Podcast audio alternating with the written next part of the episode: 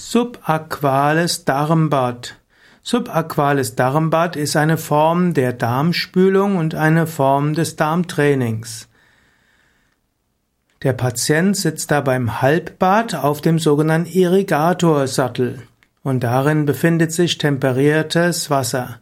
In diesem ist Kochsalz gelöst, um so Elektrolytverlusten vorzubeugen. Man lässt über den Irrigatorsattel ein Liter Flüssigkeit in den Darm hinein.